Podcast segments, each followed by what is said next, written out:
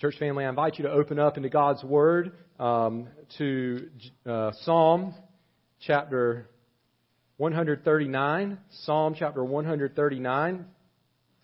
We're going to look today at verses 13 through 16. Verses 13 through 16. Psalm 139, verses 13 through 16. The title of our message today is Praising God, Protecting Life. Praising God, protecting life. Psalm chapter 139, verses 13 through 16. Church, this is the Word of God. And uh, so as I read, you follow along, and uh, let's pay close attention as we hear from the mouth of God. Psalm 139, beginning in verse 13. For you formed my inward parts. You knitted me together in my mother's womb. I praise you, for I am fearfully and wonderfully made. Wonderful are your works. My soul knows it very well. My frame was not hidden from you when I was being made in secret, intricately woven in the depths of the earth. Your eyes saw my unformed substance. In your book were written, every one of them, the days that were formed for me, when as yet there was none of them. Would you pray with me? Heavenly Father, your word is glorious. It is true, is perfect in every way. Lord, and it is a light for our paths. Lord, as we seek to walk in the midst of a very dark world, Lord, we thank you for your word that illuminates the way that we are to go, that helps us to know what is right and what is wrong, that encourages us and strengthens us to live for you in a world that is in many ways opposed to you. And ultimately, Lord, your word leads us to Jesus for a full and complete salvation so that we can be purified and so that we can shine brightly as lights for you.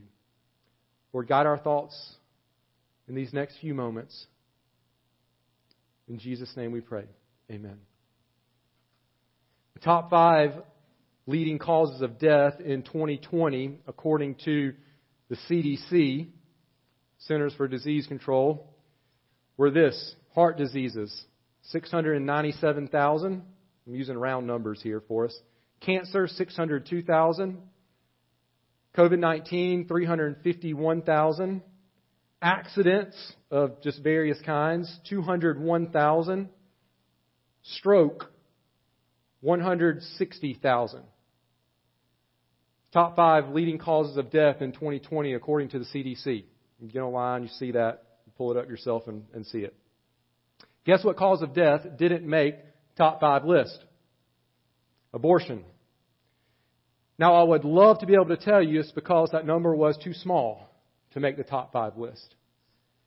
But if I told you that, I would be lying to you. Abortion didn't make the list of leading causes of death in 2020 according to the CDC because our society has decided that the occupant of a mother's womb doesn't fall into the category of a living human being unless the mother wants the child. And thus the elimination of that occupant of the womb through abortion does not count as a human death according to the CDC. Now, if they did count abortions as a cause of death, then abortions in the United States would have topped the list of leading causes of death in the United States in 2020. According to the CDC, abortions in the U.S. came in at 620,327. Now, if you remember those numbers, you would say, well, that doesn't mean it tops the list. That makes it second on the list, as if that's any better. But actually, that 620,327 is not an accurate number. And the CDC uh, admits that. And here's the reason why. Three states don't report their abortion numbers to the CDC. Guess which states those are? California, New Hampshire, and Maryland. The Guttmacher Institute estimates that these three states account for 20% of all abortions in the United States. And so with just a little math, that means that the total abortions in the U.S. in 2020 were actually about 775,408. which means that almost 80 more deaths by abortion occurred than what the CDC says. Did I say that right? 80,000. I might have said 80. 80,000 more deaths by abortion than what the CDC says is the leading cause of death. And I doubt that number of 775,408 is even accurate because I doubt that that number includes all of the unborn babies who die in laboratories as a result of IVF or in vitro fertilization technologies, the procedures. And we're just talking about numbers in the United States. The World Health Organization estimates that around 73 million induced abortions take place worldwide each year. 73 million.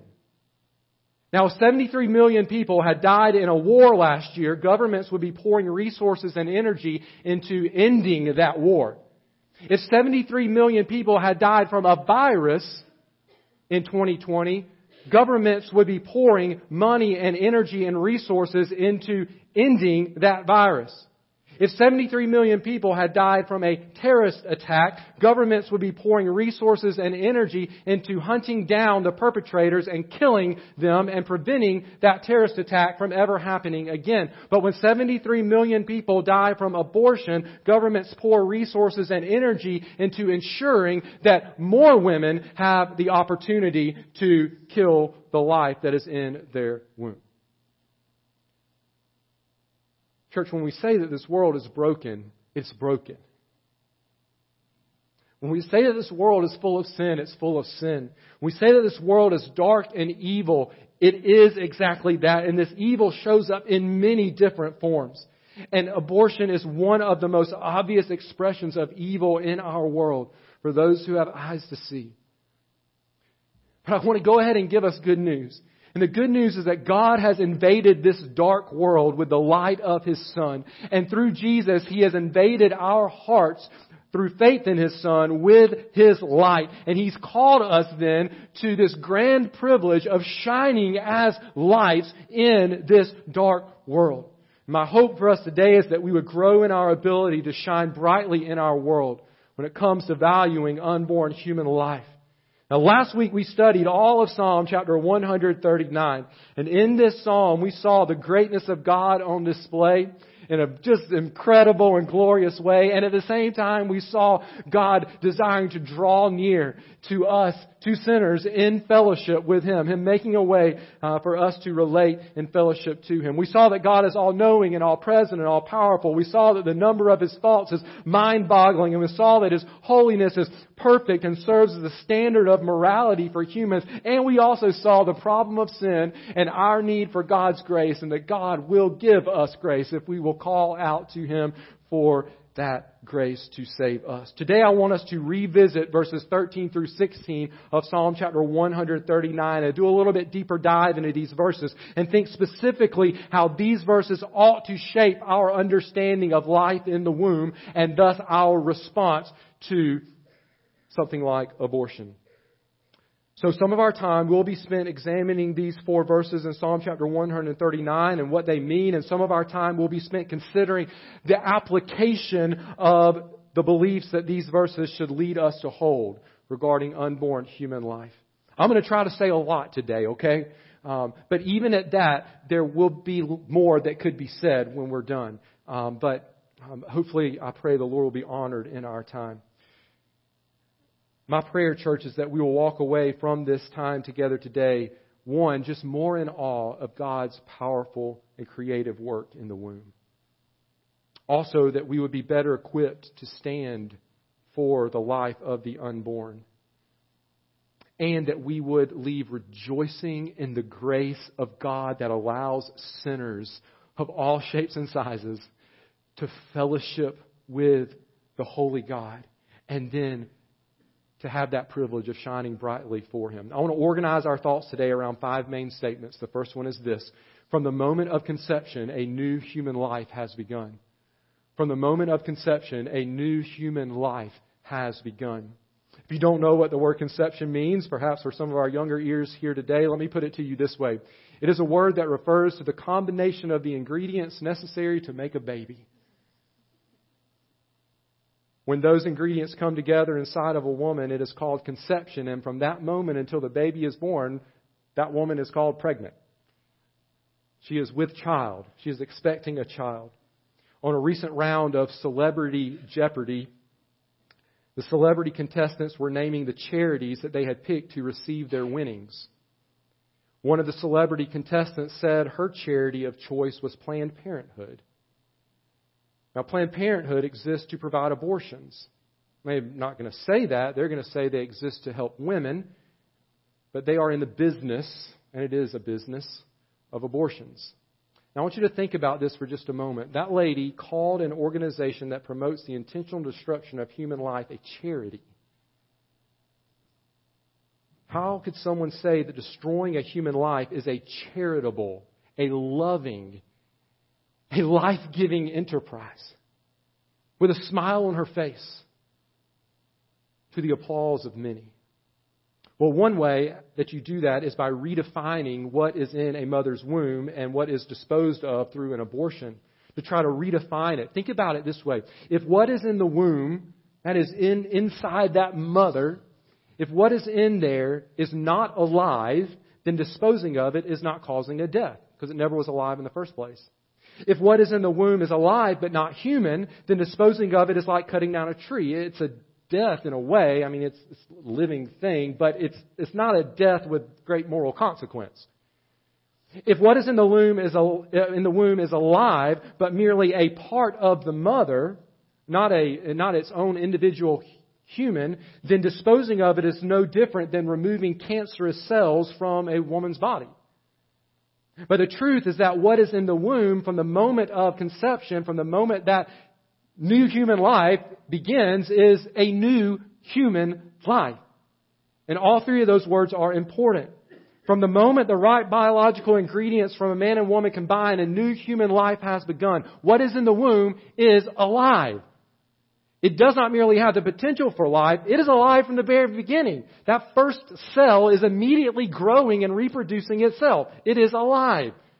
What is in the womb is also human. What else could it be? It's not a plant. It's not an animal. It's the product of humans. It is a human. It is a human life, a living human. And what is in the womb is a new, or maybe you could say a unique human life. Yes, it is attached to the mother, but it's not merely cells of the mother. That human life contains a unique set of genetic material different from every strand of DNA in the mother's body. It is a new human life. And to say anything different is to, to deny the basics of human biology. To say that it only becomes new human life at some point after conception is to make a completely subject, subjective claim that cannot be supported at all. From the moment of conception, that new human life has everything in it necessary to produce all the parts that will develop at various points in that, in that process of growth in the mother's womb. And it's all there at the beginning. There's nothing that happens, think about this way, there's nothing that happens on any particular day in the time when that baby is in the womb that would validate us saying that today this is a new human life, but yesterday it wasn't. And you can, you can take that argument and that line of reasoning all the way back to the moment of conception.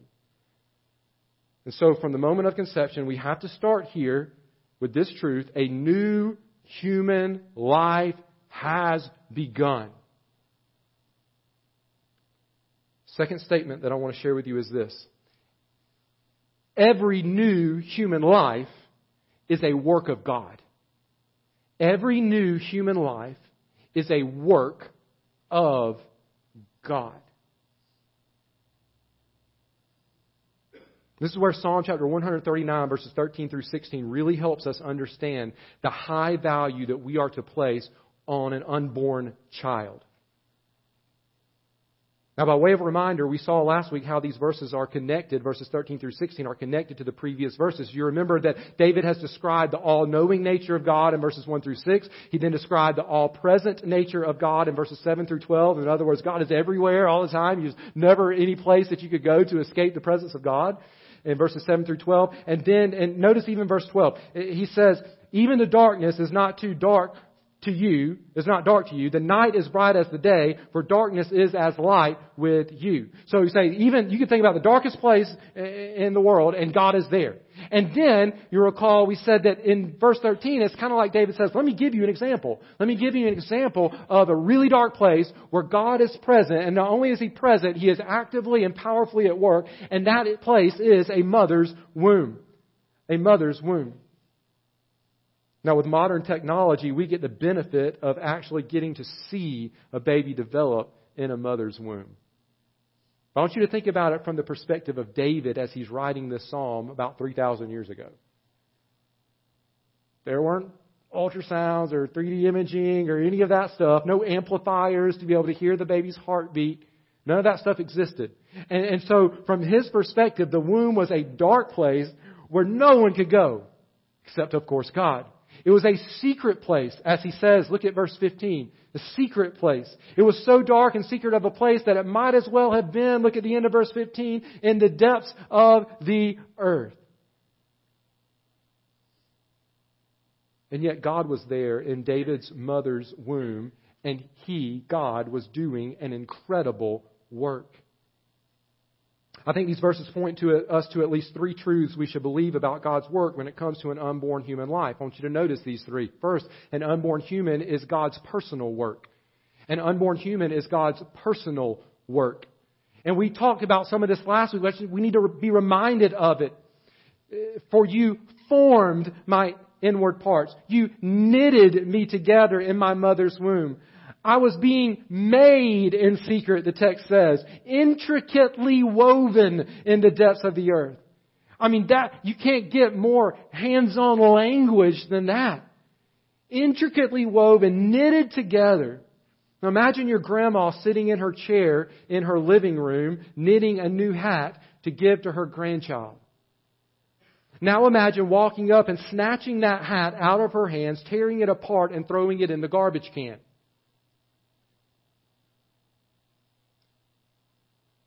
Abortion is a personal, excuse me, unborn life in the womb is a personal work of God.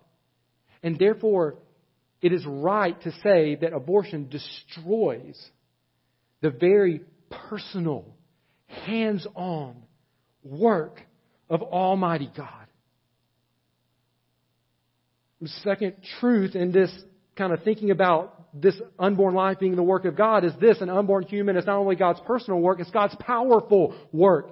And again, we consider the, the power of God last week. Look at verse 14, just as by way of reminder. David says, Wonderful are your works. Now perhaps this is one of the greater understatements in the Bible.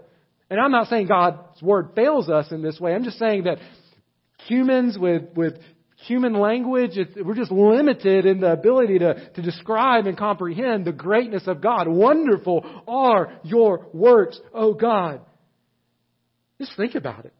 I mean, one day, a mother has a one of a kind human single cell that you can't even see except with a microscope containing all the information necessary to grow into a one of a kind human inside of her. And then nine months later, she's holding a baby in her arms that's crying and wanting to be fed and needing a changed diaper. And I mean, little cell to, to human being, like, we, we have to stand in awe of that. Because that is the powerful work of God. Now, I'd encourage you to do some research on the development of a baby in the womb. With modern technology, it's absolutely stunning to see that process. And just, just, just as a, a way just to say, whoa, God, look at, look at what you do. I mean, this is powerful. And then verse 16, as to our understanding of the power of God, remember this from last week, your eyes saw my unformed substance. In your book were written every one of them, the days that were formed for me when as yet there was none of them. Here we see that God also has the days of that child already spelled out in His mind before those days even happened. So God not only forms that child for His days, but God forms the days for that child. Incredible, incredible power. Which means that abortion destroys God's powerful work. And then this third reality about the work of God in a mother's womb, an unborn human, third is God's praiseworthy work. It's God's personal work. It's His powerful work. And it is His praiseworthy work. Now, I don't mean the baby is worthy of praise, but that God, the Creator, is worthy of praise. We don't praise the creation, we praise the Creator of the creation. Look at verse 14, right in the middle of this incredible description of what God is doing in a mother's womb. The psalmist David just breaks out in praise. He says, I praise you, oh God, for I'm fearfully and wonderfully made. Personal presence and power of God in the womb prompts David to offer praise to God and ought to prompt us to offer praise to God as well. But consider what abortion does. It's the exact opposite of praising God for His work. I'm not sure you can get more opposite of praising a creator for His creation than by destroying that creation.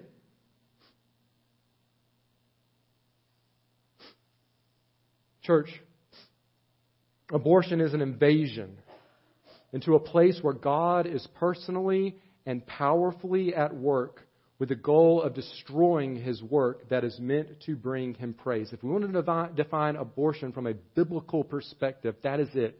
It is an invasion into a place where God is personally and powerfully at work with the goal of destroying his work that is meant to bring him praise. So that really leads us to this third statement. We kind of already, already explained this. The third statement for us today is this. The intentional destruction of an unborn human is a sin against God. Just to state, sometimes we just need to state truths very clearly and very simply. Destruction of an unborn human life, intentional destruction of that life in the womb, it is, it can only be a sin against God. If an unborn human is a personal, powerful, and praiseworthy work of God, then the destruction of that life can be called nothing, nothing less than a sin against God. Think about it this way.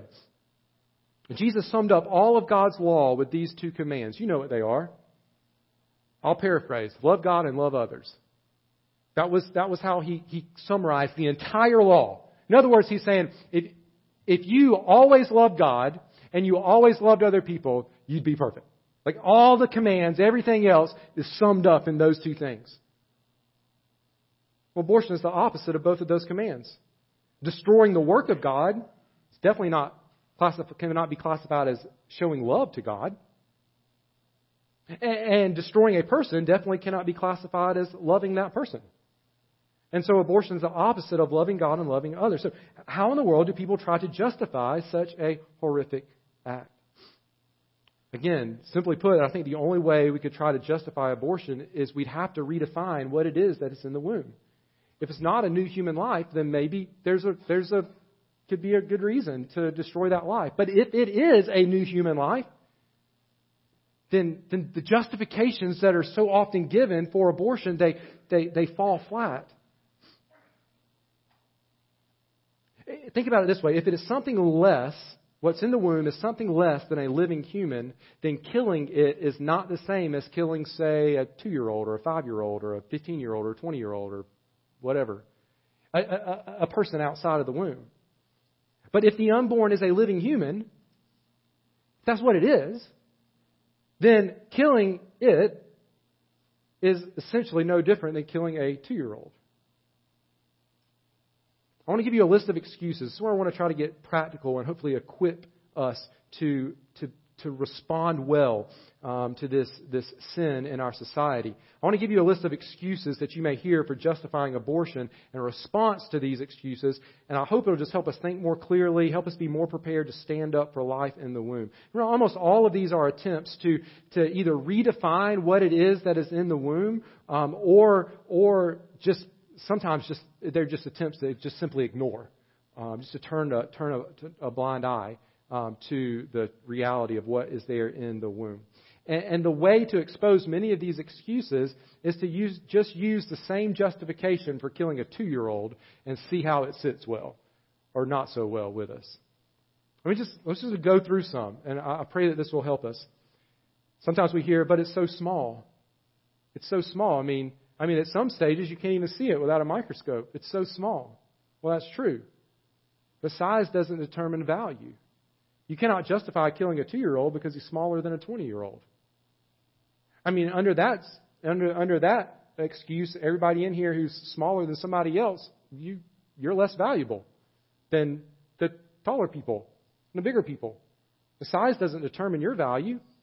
Well, it doesn't determine the value of life in the womb. Another excuse we hear, well, it's undeveloped. It, I mean, it, I mean, it doesn't even look like a human yet. It's, it's undeveloped. Well, that's true, but level of development does not determine someone's value. A two year old is less developed than a 20 year old. That doesn't mean we can kill the two year old just because the two year old is less developed.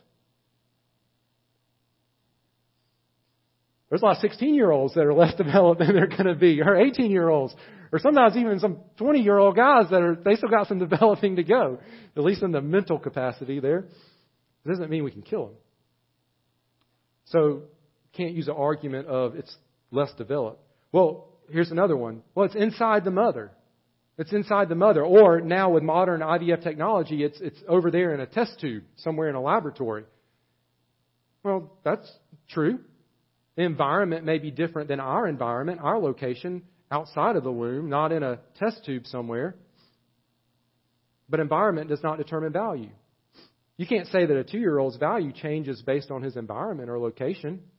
A two year old inside of a car is just as valuable as a two year old when he gets out of the car. He changed locations, moved a few inches, it's still just as valuable. The same with a life in the womb. In the womb, out of the womb, only a few inches difference in the location. Location cannot determine value. Here's another one. Well, it's dependent on the mother. It's dependent on the mother. And by the way, I'm using the word it a lot today. I'm kind of using that because that's what we hear. We know that it is a he or a she. Okay? It's a human being. But I'm, I'm, I'm putting these in the form of what we're going to hear. But, but it's dependent on the mother. Well, that's true. Uh, but dependence does not determine value. Yeah, that, that, that baby in the womb has to have the mother to live. It's dependent, uh, 100%. But, guess what? That baby is just as dependent as a one day old newborn. Give birth to a baby and then just leave it laying there and come back a few days later, see how, see how that baby is faring. So, so how about a two year old? Yeah, a two year old, leave him, leave him, leave him out in the woods and, uh, walk away. Come back a few months later, see how they're doing. That two year old is dependent on the mother, but we say that two year old has value. Can't justify killing the two year old just because that two year old is dependent on the mother. Here's another one. But it's not conscious. It's not aware. It doesn't even know. Like it's not self conscious. This is a this is an argument that's used, the argument of, of consciousness. It's not self aware. Well, that's true. That baby in the womb is not conscious of his or her existence. Neither is a newborn. That newborn is not conscious of his or her existence. A two year old is somewhat conscious, but definitely less self conscious than, say, a 20 year old. What about a person who has been in an accident and is in a coma? That person, as long as he's in a coma, is not self conscious at all. Doesn't know anything that's going on. But that doesn't mean you can intentionally kill the newborn or the two year old or the 20 year old who's unconscious just because they lack consciousness in that moment consciousness does not, self awareness does not determine value. Here, here's another one, and this one is very similar to the dependent, the, the, the dependence argument, but I want to separate it because this word is used. And so I want to, I want to use it. It's the, it's the viability argument. But it's not viable. What do, what do people mean when they say that? It means that, that that newborn can't live outside of the womb. And this is where we draw arbitrary lines in the, in the time where a baby's in the womb where we say, well, abortion after this certain point is, is wrong because at that point the baby is viable, but before that point the baby's not viable, couldn't live outside of the womb. And so in that case, then abortion is, is okay. Well, let's just think about it. It's true that a baby in the womb may not be viable, but viability does not determine value. Think about it like this. Until very recently in human history, a 25 week old baby in the womb was not viable. If a woman gave birth to a 20, 25 week old baby, that baby was probably going to die. I mean, that's barely even halfway through the, the, that process of that baby growing in the mother's womb. But with modern technology, that baby, that baby that's 25 weeks old is very viable. May not live, but there's a pretty good chance now. At 25 weeks, a woman can give birth to a baby and that baby survived. Just incredible. I'm so thankful for that technology. But does that mean that the invention of technology to, to sustain the life of the unborn 25 week old baby all of a sudden changed the value of unborn 25 week olds? No. The invention of that technology did not change the value of that baby in the womb. Let's say there's a two year old who is diagnosed with an incurable cancer. Can we just go ahead and kill the two year old because we don't have the technology to sustain her life for very long? No can't base viability and, therefore technology, uh, uh, uh, uh, value on, on viability, or, or really what we're doing is basing it on technology. Let's think about it this way. Let's go back to the unborn. What about an unborn 25 week old, so 25 week old in the womb, who is in the jungles of the Amazon versus a 25 week old in the womb in Atlanta, Georgia? Now, one has access to the technology that could keep him or her alive outside of the womb, and the other does not have access to that technology. So we could say, under this viability definition, that the one in Atlanta is viable, but the one in the Amazon jungle is not viable. So does that mean we can kill one and not kill the other? That one has value and the other does not? No, we're just drawing arbitrary lines here. Viability cannot be what determines value.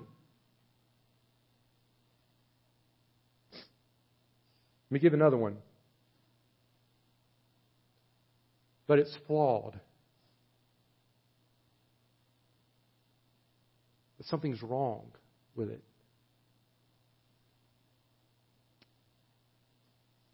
Maybe due to a genetic defect or some other handicap. The doctor says uh, something's wrong with your child. It's not going to be He's not going to be born. She's not going to be born. Or it's not going to be born normal. Whatever the definition for normal is. Not sure I've ever met a normal person, including myself. Well, it might be true. That genetic defect might be a reality. But genetic perfection does not determine value. First, you can't justify killing a two year old because that two year old has a genetic defect. Right? You can't, you can't justify it. I can't say, well, I killed my two year old. Well, why? Because there was something wrong with his DNA. Well, I, I would get in trouble for that. That's, that would be against the law. But people do that all the time with babies in the womb. But let me give you a second reason for that, not just the kind of two year old argument. Let me give you another ways. And this is what I was kind of, in, in a way, making light of just a moment ago, kind of making a joke out of it. In some way, every one of us is born flawed. It's just that some people's flaws or defects are more obvious or easier to detect before birth or have a greater impact on their lives or perhaps have a scientific name. Now, this isn't the funny part of it. The reason is because of God's curse upon the world because of our sin. Because of that, not one human person is born perfect, not even biologically perfect. I'm not just talking about our sin nature, but we're not even born biologically perfect. We all inherit flaws. There are many diseases which, with more modern technology, are known, or at least beginning to be known, that are, that have a genetic component to them. In other words, that cancer or that heart disease or that arthritis might just, you've heard this before and you've said it before, run in the family, right? What are we saying when we say that? And, and we're not just saying that. There's genetic um, evidence that some of these things, like heart disease and things like that, do run in the family. At least that's a part of it. What are we saying? Well, we're saying there's a problem with our DNA. There's a defect in our DNA. We all inherit these flaws. If a flawed DNA lowers a person's value to the point of it being okay or even, quote, an act of compassion, to end life in the womb, then every one of us should have been aborted. Because none of us are perfect, not even biologically perfect. It's just that some defects we can detect before birth and some we can't. And some we, we say are worse than others and are, are, are, are more worthy of death, than, causing death than others.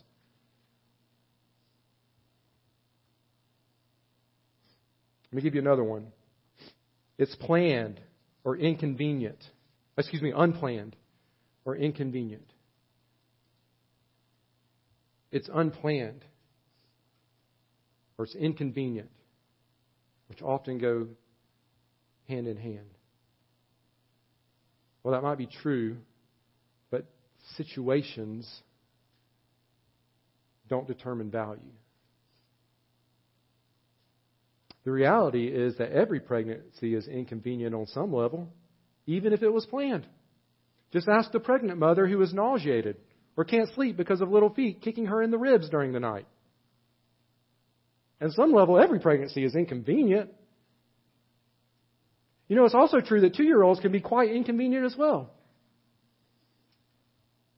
Just ask a parent who's cleaning up after a sick child at 3 o'clock in the morning. It's pretty inconvenient. At least if you like your sleep. But I can't kill my two year old just because she sometimes inconvenienced me, or even if she was unplanned. I can't look at my two year old and say, Well, you're unplanned. You're an inconvenience, so I'm going to kill you. But that's often the reason given for ending life in the womb. Let me give you another one. I told you I'm going to be really practical for us for a few minutes. But its beginning was sinful or even traumatically sinful. What do I mean by simply sinful? Maybe that child was conceived out of wedlock or in a bad relationship or something like that.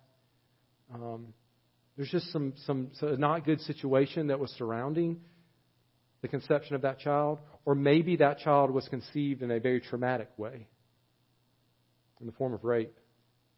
And as difficult as these situations are, especially the situation of rape, the manner of conception does not determine the value of what is in the womb.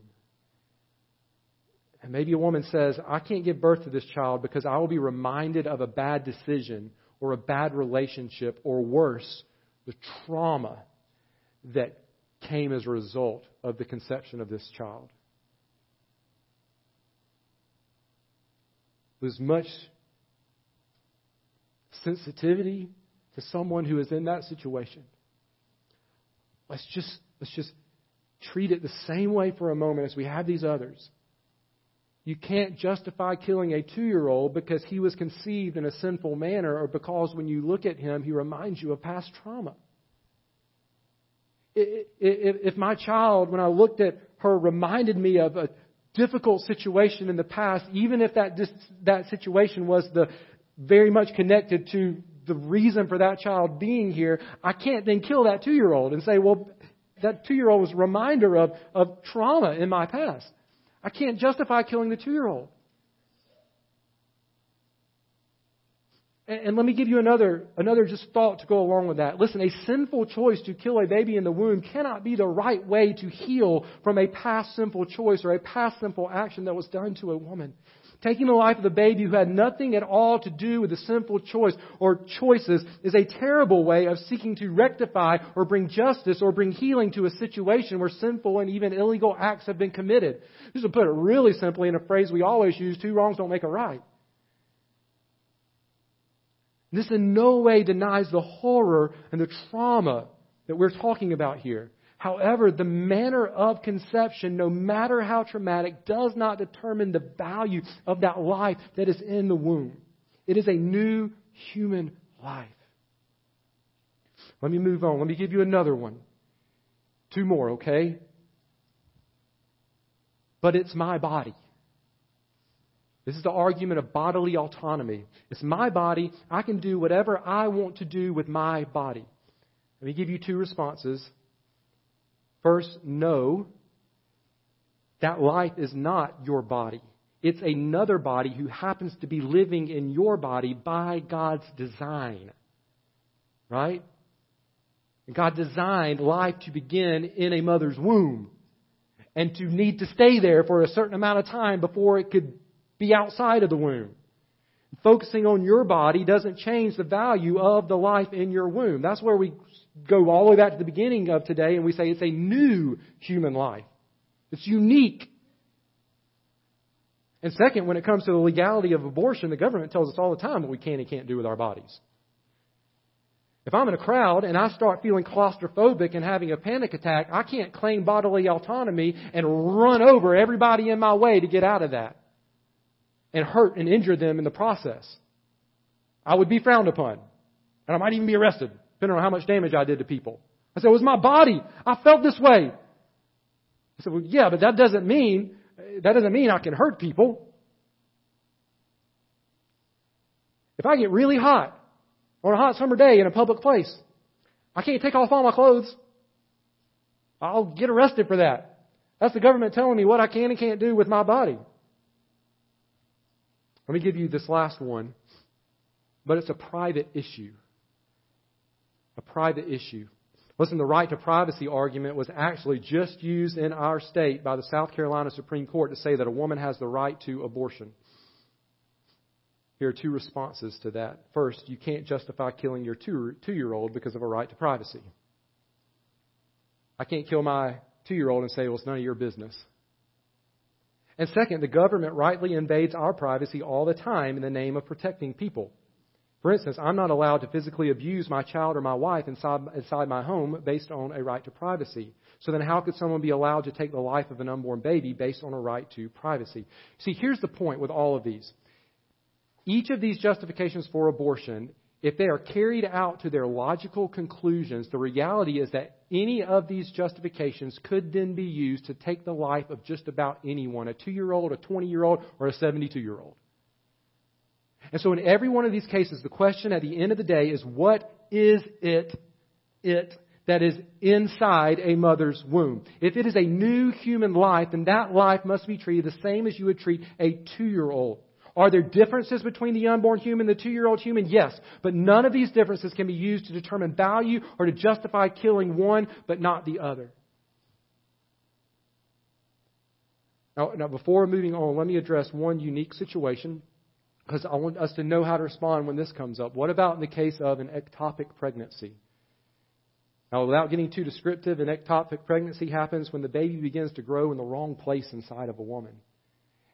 And that happens sometimes. And when that happens, and if nothing is done, the, the child and the woman will die. That's going to be the result of it. And so, in those situations, um, the, the choice basically is to do nothing and both die, or to remove that baby from the womb. Uh, would be in very beginning stages, but it's still a human life um, and and then the mother's life could be saved. Um, I can't imagine the difficulty of being in that situation as a parent, especially as a mother. But in that case, I do not think it is wrong to act to save the mother's life, even though the result is the death of the unborn child, because the death of the unborn child is not the intention of that procedure. The intention is to save the woman's life, and the unborn child is going to die anyways. Now, more could be said on that issue, um, but but I think there's grace there um, to say it is not wrong to save the mother's life. So it's right to call abortion a sin. One of the ways we honor God is by opposing that which He opposes. But, church, we don't stop there. So I want to, as quickly as I can, give you these last two statements, okay? Um, you've been gracious and paying close attention, but church, it's very important that we know what we believe in on this so that we can stand firmly and so that we can shine brightly. We also ought to proactively value that which he values. And so, number four, valuing unborn human life in tangible ways brings honor to God. What do I mean by tangible? It means hands on, like actively, not just saying, not just sitting in a, in a church building on a Sunday morning saying, we value human life, but actually showing it by our actions. We should not want to be known merely as people who hate abortion, though we do. We should want to be known as people who value life at every stage of life by protecting and caring for those lives. Now, we could spend hours talking about ways to proactively value human life at every stage of life. I want to offer a few thoughts based on the theme of these verses, which is specific to life in the womb. And we can value human life by protecting and caring for the life of that unborn baby. One way we do that is by teaching others, helping others to understand what we've talked about here today. That, that what is in the womb is a human being, a new human being with value, made in the image of God. We ought to help women who are considering abortion make the choice to save the life of that child instead of ending that child's life. This is where, where ministries like Crisis Pregnancy Centers are so helpful. But they, they can't do it alone. We don't just sit back and say, well, they're doing that. But they need resources. They need prayers. They need volunteers. Right? And so we can, one of the ways that we can be involved is by being involved with those who specialize in this kind of care. I'm thankful that our church supports the Crossroads Pregnancy Center in Greenwood. And they're on the front lines of saving babies each day. There's other ministries even in our area that do an amazing work in this. And so it's good to be involved in those things. I was over at Crossroads uh, Pregnancy Center just the other, uh, a few weeks ago to drop something off. And as I was leaving, uh, the director, she, she was, uh, she was kind of seeing me out of the door, and she was getting ready to open another door that's right next there. And, and before she did, she looked at me and she whispered, "Pray." She said, "Pray," but she she whispered it. She said, "Pray," and she didn't have to say anything else because I knew that on the other side of that door was a young lady that was getting ready to make a life and death decision. That was the ultrasound room on the other side of that door. So you better believe oh, I got in my car praying to the Lord. We support people who specialize in that kind of care. We do our part to ensure that our government values the life of the unborn. If we think it's right for our government to enact and enforce legislation making it illegal to kill two year olds, then we ought to think it's right for our government to enact and enforce legislation that makes it illegal to kill the life of the unborn. From the moment of conception onward. How do we do those things? Well, at the very least, if you're of voting age, this issue, it's more than just an issue, but this issue should greatly influence your vote. The candidate said he was willing to vote for two-year-olds, uh, uh, he was willing to, uh, to, to kill two-year-olds, we would be outraged. We would have the exact same moral outrage if that candidate says, I'm for abortion. Because we've seen there's essentially nothing different in the value between a two year old and an unborn baby. We don't just value the, that life in the womb by taking care and protecting that life in the womb. We, we take care of the mother and the father, right? We don't focus so much on the unborn baby that we forget about the mother and father. Caring for them is a way we actually care for the unborn baby. Coming alongside them and loving on them. It's one of the things I love about some of our ministries in our areas. They don't just focus on the baby. They, they're trying to love on and care for not the mother and, and the father. In fact, um, one of the needs that, um, that the director of Crossroads has expressed is a need for men. This isn't just a ministry for women, and, a need for men to come alongside these fathers who are walking through a season of an unplanned pregnancy and to love on them and to care for them and, and to help them walk through this in a way that brings honor and glory to God. We then value that human life by taking care of that life outside of the womb as well. We don't just want to value that life in the womb, say, hey, you need to keep your child, and then when that child is born, we, we're just hands off. We don't do anything. We keep caring for that child. That child has needs after he or she is born that we can meet. We continue love and care for those parents. This involves, um, uh, includes being involved in adoption because many of the children who are not aborted are placed for adoption because the mother is unable to care for that child. And so maybe God is calling you to adopt a child. Maybe God is calling you to help a child uh, uh, help someone who is in the process of adopting a child. We could go on and on with practical application, but the point is this Christians must be on the front lines of not only opposing what God opposes, but valuing actively what God values. And God values human life in the womb and human life out of the womb. There's one final way that we could respond today. And I can't close, I can't just skip over this last point. Maybe today you're guilty of not valuing human life. Maybe today you're guilty of failing to honor our Creator in this area. But friend, please know this, and this is the final statement that I want to give you, and we'll close. Because of His grace, God allows sinners to receive forgiveness from Him and enjoy fellowship with Him. Because of His grace, God allows sinners to receive forgiveness from Him and enjoy fellowship with Him. Psalm 139 not only calls for God's wrath to be poured out on the wicked, look at verses 19, 20, 21, 22. But then look at verses 23 and 24. It also reveals to us that God is willing to forgive and restore to fellowship with Him sinners who cry out to Him for rescue. As David ends the psalm, and I know we looked at this last week, but it is so worth looking at again and again. He asks God to expose the sin in him and then to lead him on the everlasting way. It is a humble confession of sin and a humble request for God's forgiveness. And God is able to respond to that humble request of, of confession, uh, of confession and request for forgiveness because of His gift of grace in the person and work of Jesus Christ. God sent Jesus to endure the wrath that we deserve for our sin, including the sin of not valuing human life both in the womb and out of the womb. He sent Jesus to endure his punishment in our place and to promise everlasting life through Christ because he rose up from the grave. The Bible says that all of us are sinners, that we all need a Savior, and that Jesus is that Savior. If you've had an abortion, then you need to confess that to God and receive His grace. If you've pressured someone into having an abortion, you need to confess that to God and receive His grace. If you've assisted in any way in the act of abortion, then you need to confess that to God and receive His grace. If you have uh, been silent in the face of abortion and not spoken out when you had opportunities, you've been silent, then you need to confess that sin to God and receive His grace.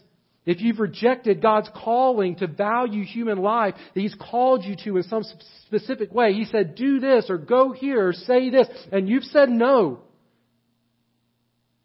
then you need to confess that to God and receive His grace. God is ready to forgive and restore you to fellowship with Him. In some way, we've all failed in this point, in this area of our lives. If you need to talk to someone today about what God is doing in your heart, please know that there are people here that love you and want to help you understand God's will for you and to help you walk in this everlasting way that God's Word speaks of. I'd be glad to talk with you after the service. If you're a lady um, and need to talk with another lady, I can definitely point you in the right direction.